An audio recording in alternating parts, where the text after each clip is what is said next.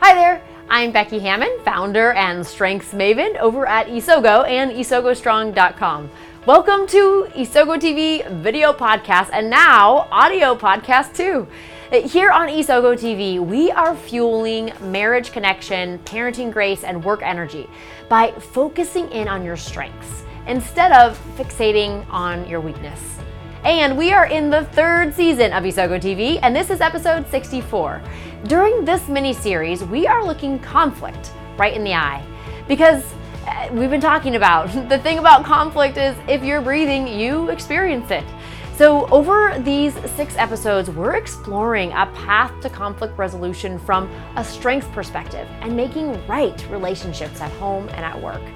And be sure to grab the free PDF Strengths Based Conflict Resolution Path and Action Plan that follows along to mark your own progress in your path to conflict resolution. You can find that at isogostrong.com slash conflict resolve. In this episode, we start at the heart of conflict resolution, which is your heart. Use your strengths and the targeted questions from this episode to be sure you're set up for success as you approach your conflict. Let's dive in. In our family, we live by this proverb The heart is the wellspring of life. Your actions, behavior, and mindset flow from the condition of your heart. And this perspective certainly holds true in a sea of little humans swarming about my waist, constantly vying for their own toy, their own turn, their own way. Eh, we're born with that instinct. It's written on our hearts. And thereout flows our attitudes and our actions. And the same thing holds true into adulthood. To the degree we train ourselves to inspect our own heart and our core, we become attuned with what our attitudes, actions, and responses will be. As we inspect ourselves, often we find the root of our conflicts. Introspection is the first step in resolving a conflict, not an afterthought. You know, some years back, I, I, had a client who had a huge aha moment regarding the tension in his in his relationships with his colleagues. He was a funny, relational person, yet wherever he went, he found that people were frustrated by his leadership. And as he sat through an intensive strengths workshop over a couple days, bells and whistles started to blow. His top five strengths are achiever, responsibility, maximizer, analytical, and learner. As he began to inspect his heart and the lens of the world, he all of a sudden saw that the way that he used his strengths was contributing to the ongoing conflict and frustration he was experiencing. You know, he considered himself a hardworking, detail oriented, loyal boss who based his work in the pursuit of high standard of excellence and meaningful hard data. And these are all good things. As he peeled back his strengths, he began to see them from the light of others.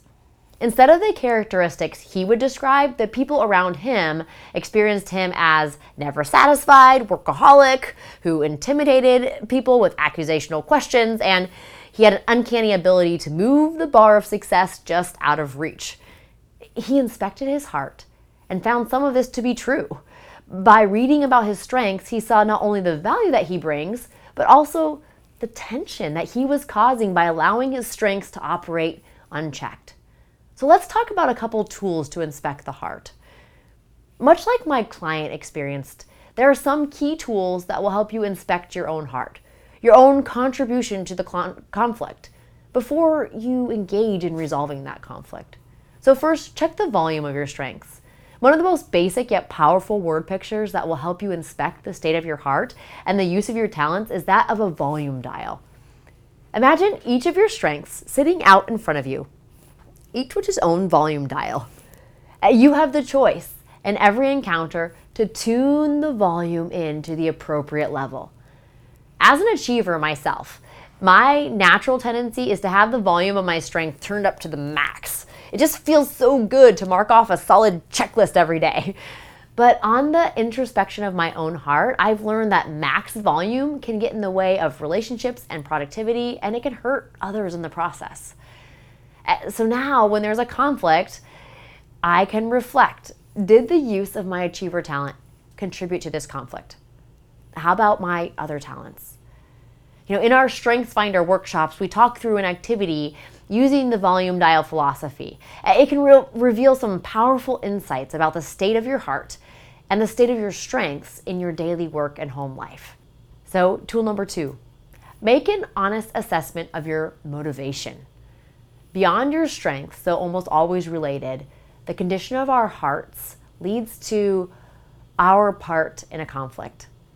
By inspecting the motivations and position of our hearts, we, bec- we come to our conversation about conflict resolution with a clean slate and more of a humble state. It's the best predictor of success. Uh, for example, if my client had only understood the volumes of his strengths, he could have affected the way he used his strengths. This is a great first step. However, when he took it a step further and owned the truth that his heart was inclined toward contempt of those who have let him down, only then could he begin healing the relationships and getting long term change in the tension in his relationships. By not merely looking out for our own interests, but also for the interests of others, we set a foundation for conflict resolution that's based in humility and a position of intellectual honesty that comes from the heart. And when your heart is positioned well, you can be ready to enter healthy conflict resolution. So, will you go there? Inspecting your own heart takes a willingness to really, truly resolve it. And it takes you fighting for the space to really allow yourself openness to hear and to see your own heart.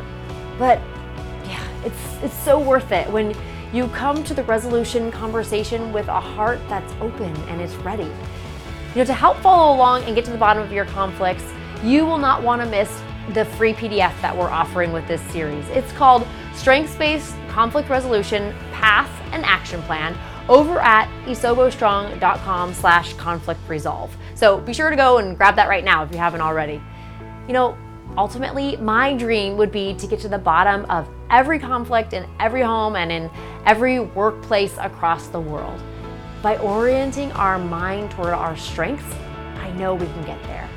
So I'd love to ask you to share Isogo TV, the video or the audio version, with your circles on Facebook, Instagram, or right there in your own home or your office.